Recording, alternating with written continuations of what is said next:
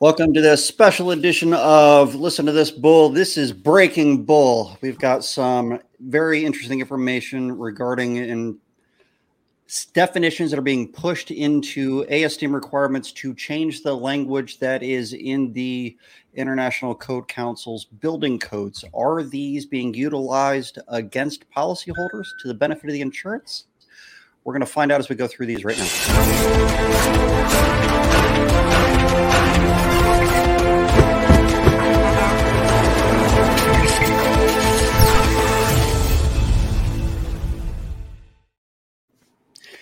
I got Chad Williams here with me. Chad, you are on one of the ASTM boards. Is that right?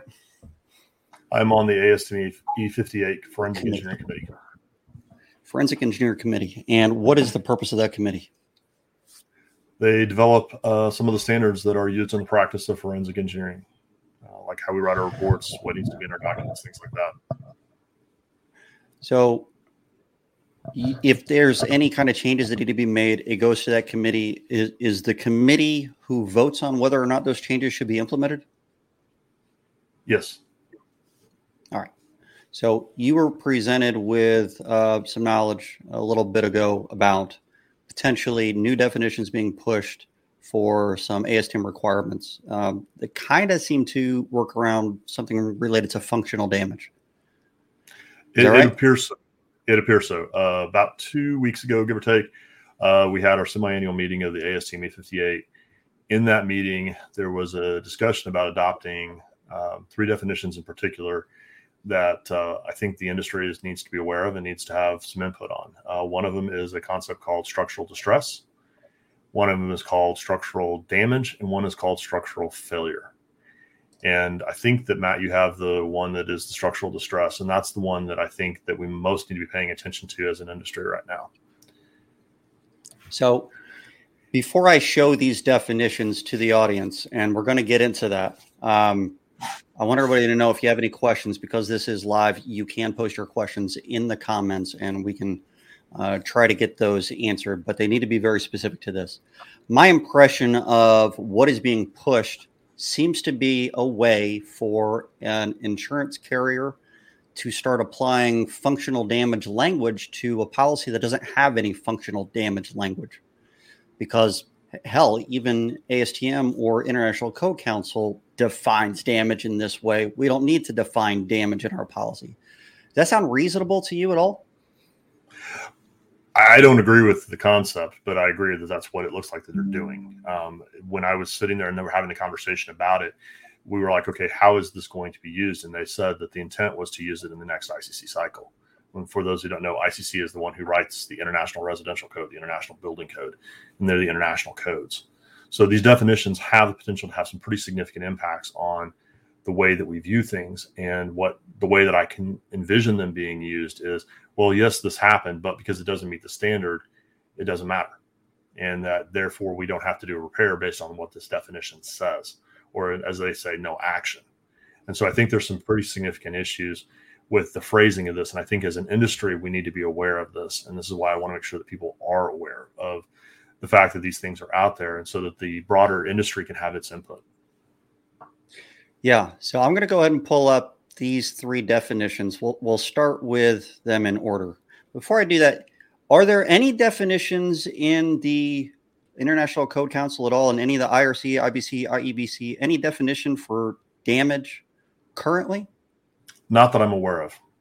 Yeah. So this is brand new definitions that would be applied. They'd have to change a lot of the language around to even utilize these definitions. So um, here we go first definition that we come across, they would put under 4.5 of this standard, and it's for structural damage. I'm going to read it out loud. A condition in which decay, deterioration, dilapidation, movement, or other actions has reduced the structural load bearing components or systems of a building, structure, or components thereof to adequately support intended design loads, but not yet caused structural failure. This condition requires repair to restore the structural capacity to adequately support the intended design loads. Tell me what your take is on this, real quick. Well, the intent, I think, is on the frame of the building, but they're not real clear in how they phrased it. And I could see this language being used to apply to more than just the frame of the building. But the problem I have is that parts of a building do a lot more than just carry design loads. They may keep snow out, they may keep wind out, they may keep ice out, they may keep dirt and grime out. Um, to focus purely on the structural failure to me is a problem because that is too narrow of a definition. And how I can see this being used is in a way that would um, become monofocused on structure rather than the cladding and the totality of why these components exist. I mean, right away it it says um, decay, deterioration, dilapidation. That all screams wear and tear type things. Movement could be caused by anything, and then it says other actions. So this is open to being caused by anything. And then it says structural load bearing components. So the if we're talking about an asphalt shingle, it would be possibly the fiberglass reinforcement layer or the scrim in a membrane? It would be up to interpretation because at this point, I, yeah. they, if they're going to define the load bearing structure, then I think that maybe that needs to be in the definition. Maybe that can be in the conversation. But as it is right now, it does leave it very open to what exactly it means. What do you think a design load is if we're talking about a roof? Would the shedding of water be considered a design load? I would think the design loads would primarily be focused on snow and wind. Sure. Um, I think water certainly has a, a, a primary role. A weight of something sitting on it, right? Yeah, it would be the design yeah. load, and I, that would typically be what would be there. And I believe that it'd be more of a cladding type system of applying the load to the cladding. But what we're not getting into really is like how is the moisture barrier coming in? How are these things being used? And the concern that I see and what I want to see the industry be looking at is are these definitions going to be narrowed up to a point where they are applicable to certain circumstances where it's agreeable to everybody? Or is this going to be left open to the point where it's overly broad? Yeah. All right, so this specifies, but not yet cause structural failure. Because it said that, I'm actually going to skip over to the structural failure definition. A condition whereby distress, damage, or loading has stressed load bearing elements or systems of a building, structure, or components thereof beyond their capacity, causing collapse, excessive deformation, fracture, or unacceptable redistribution of loads. This condition requires repair to restore the structural capacity of affected load bearing elements or systems to adequately support the intended design loads. Commentary here? in this one, they're actually fairly clear that what they're talking about is it being the frame, and I think that's better than what some of the other definitions are there. Um, there are some things that I think are kind of ambiguous in here. Um, you know, excessive, dis- what is how they phrase it? Um, excessive deformation. Well, I'm not sure exactly what excessive deformation is. Is that saying that it's deformed more than what the code would ideally allow, or are they saying it's something is different? Um, unacceptable redistribution of load. What does that mean? That's a fairly open-ended term, a fairly gen- generalized term, um, and that's where I see that the, there's kind of some of these challenges being done. I mean, if you're talking about a failure in general, if, if this were to be applied as a functional damage type definition, or to say that even ASTM or ICC says that this would not be considered a structural failure if it's cosmetic damage or something along those lines, um, a condition where distress damage or loading has stressed load bearing elements of a system or a building structure components thereof beyond their capacity, beyond their capacity, causing collapse, excessive deformation, fracture, or unacceptable redistribution of loads. This is definitely something that is excessive. It's not just a aesthetic condition. It isn't just a um, it's something that requires repair. You cannot just let it be and have it continue to function. I really don't like the word fracture in here myself. Uh, as many of you in my audience know, the courts have applied the definition of physical damage to be a demonstrable, detrimental physical alteration to tangible property. That's physical damage, um, widely accepted by courts across the nation. Unless it's specifically defined otherwise in a policy, that's how it's generally applied. So any physical alteration, if this definition existed, then it wouldn't be a structural failure unless all of these or one of these has occurred and now a repair is required. A loss could be a financial burden if you are owed for direct physical loss and it doesn't say direct physical damage somewhere in there, then maybe they don't owe you any money if there isn't an actual loss because a repair isn't required. I'm getting into the weeds. Know I'm going over some people's heads on this. Let's go now to the definition of structural distress. And this is the one that I think is going to be used the most. A condition in which material properties, environmental conditions, damage, decay, or dilapidation have caused dimensional changes, cracking, excessive camber, just like bowing, deflection, displacement, or other notable changes to load bearing elements or systems of a building, structure, or components thereof, but has not yet progressed to the level of structural damage. This condition does not require action as the remaining structural capacity of affected load bearing elements or systems will adequ- adequately support the intended design loads. Repairs are not necessary. Structural distress. Could this, this be a definition of cosmetic damage?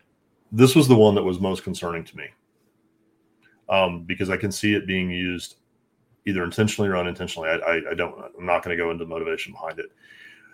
To use it in a way that um, could lead to a conclusion of cosmetic damage or or parrot that concept. The problem you run into is a lot of times structural members are built with capacities beyond what is designed, and you can have physical damage and still meet the letter of code of what the code says you have to have. Um, t- large scale timbers are, are often that way. And there are other types of members that that comes into play. This definition could be um, very, very, very, very difficult to work with. And I think that this is where the industry really needs to be coming in and having this broader conversation about what does this mean? And is this something that further discussion, not just among members of E58, but among the industry, are needed? you know there's there's components of this that kind of fall in line with the definition of damage that the courts have applied that i just gave you a demonstrable detrimental physical alteration to tangible property demonstrable just means it can be shown you can exhibit it it is demonstrable.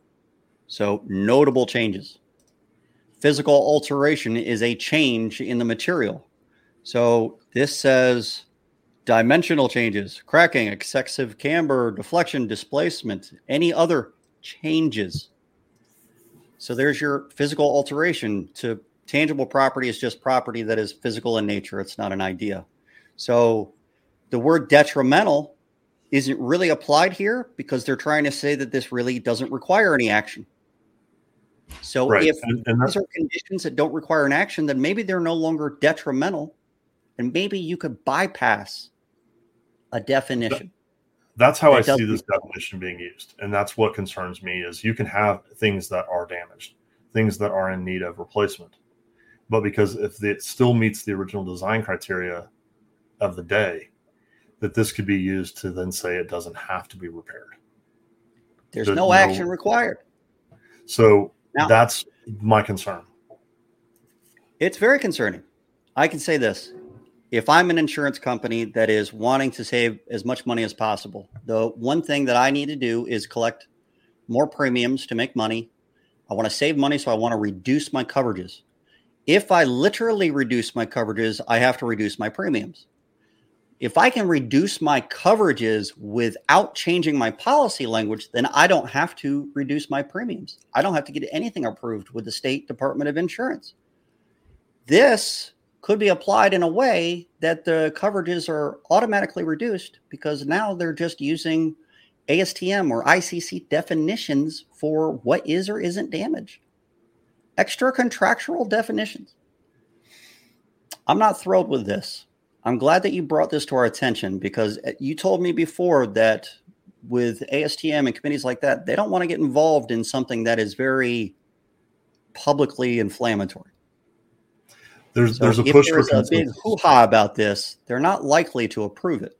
Is that about there's right? A big push for, there's a big push for consensus, and there's a big push for making sure that everyone's on the same page, and to try to find a commonality. And that's really where it's at right now. Is I think there's a lot on this that we need to have that conversation. We need to have that discussion and see what can be done to find a common definition that everyone agrees is representative, but also make sure that we, uh, if, if there's not a need for the definitions to be adopted, that maybe we don't as as ASTM's committee maybe that committee doesn't make the decision to do so. I can't speak for the committee as a whole, but I do think that we need to have that voice get out there. But I'll tell you the other thing that's really important.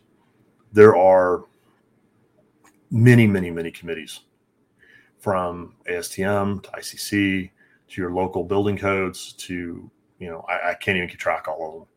But it's really important that we have that voice and that we're being involved in those committees because there are a lot of people that are going to be involved in them that may not agree with um, certain concepts. So it's really important that the contractors, that the attorneys, the public adjusters, the engineers that are representing everyone, that those voices are being heard and that those individuals are involved so that if things like this are occurring, that we can have that voice ahead of time. Because there have been some changes in the code made over the years that are controversial. One of them is the uh, change in requirements for drainage on the ICC on uh, commercial buildings, and the engineering Not having to increase the slope to a quarter yeah, over twelve. Yeah, there, there was a paper that I think it was Nelson did in October back at Forensic Congress for ASCE that was talking about the failures that have resulted from that. And I think oh, that man. if there had been a broader discussion about it, that maybe there might have been some different judgments made and some different decisions made over the time. But I, the you know the committees can only voice and what they're hearing. So it's really important that we all get involved and pick one or two of these to become involved in. I, I, can't be involved you know, in everything. I didn't even realize that this was a front that we needed to battle on. We keep so much an, of an eye on legislative uh, policies and, and working with legislators and departments of insurance to see if there's anything coming down that can change the statutes or the laws. We talk to attorneys to keep up with case law. This isn't something I even thought about. This is way beyond anything I. It's brilliant. It's brilliant in its way. Um, there is a question from the audience about uh, who initially made the recommended changes. It was a say? member of the committee. It was a member of the committee, and from what I heard in the at the time, this has been a process ongoing for a number of years. Yeah. So we got lucky enough to find this just because Chad was uh, nice enough to bring it to my attention. There's bound to be other things that are happening in some other segment that has nothing to do with insurance that you might think of. That something's happening like this. Diabolical. It's genius in its own way. Whoever came up with this plan, uh, kudos. It's very well played. Um, but now that we know about it, please share this video with everyone you know the more people that know about this, the harder it's going to be to push something like this through for any uh, diabolical uses, I should say. Um, if you don't think that this is anything in particular, maybe it's innocuous, maybe it has nothing to do with what I'm saying, let me know. I want to see in the commentary if you think that this is one way that insurance companies are trying to get away with some things. I could be wrong. I'm wrong all the time. I want to know what your opinion is. Please uh, post in the comments. And this has been the latest edition of Breaking Bull. Thank you for tuning in. Please share. Thanks, Chad.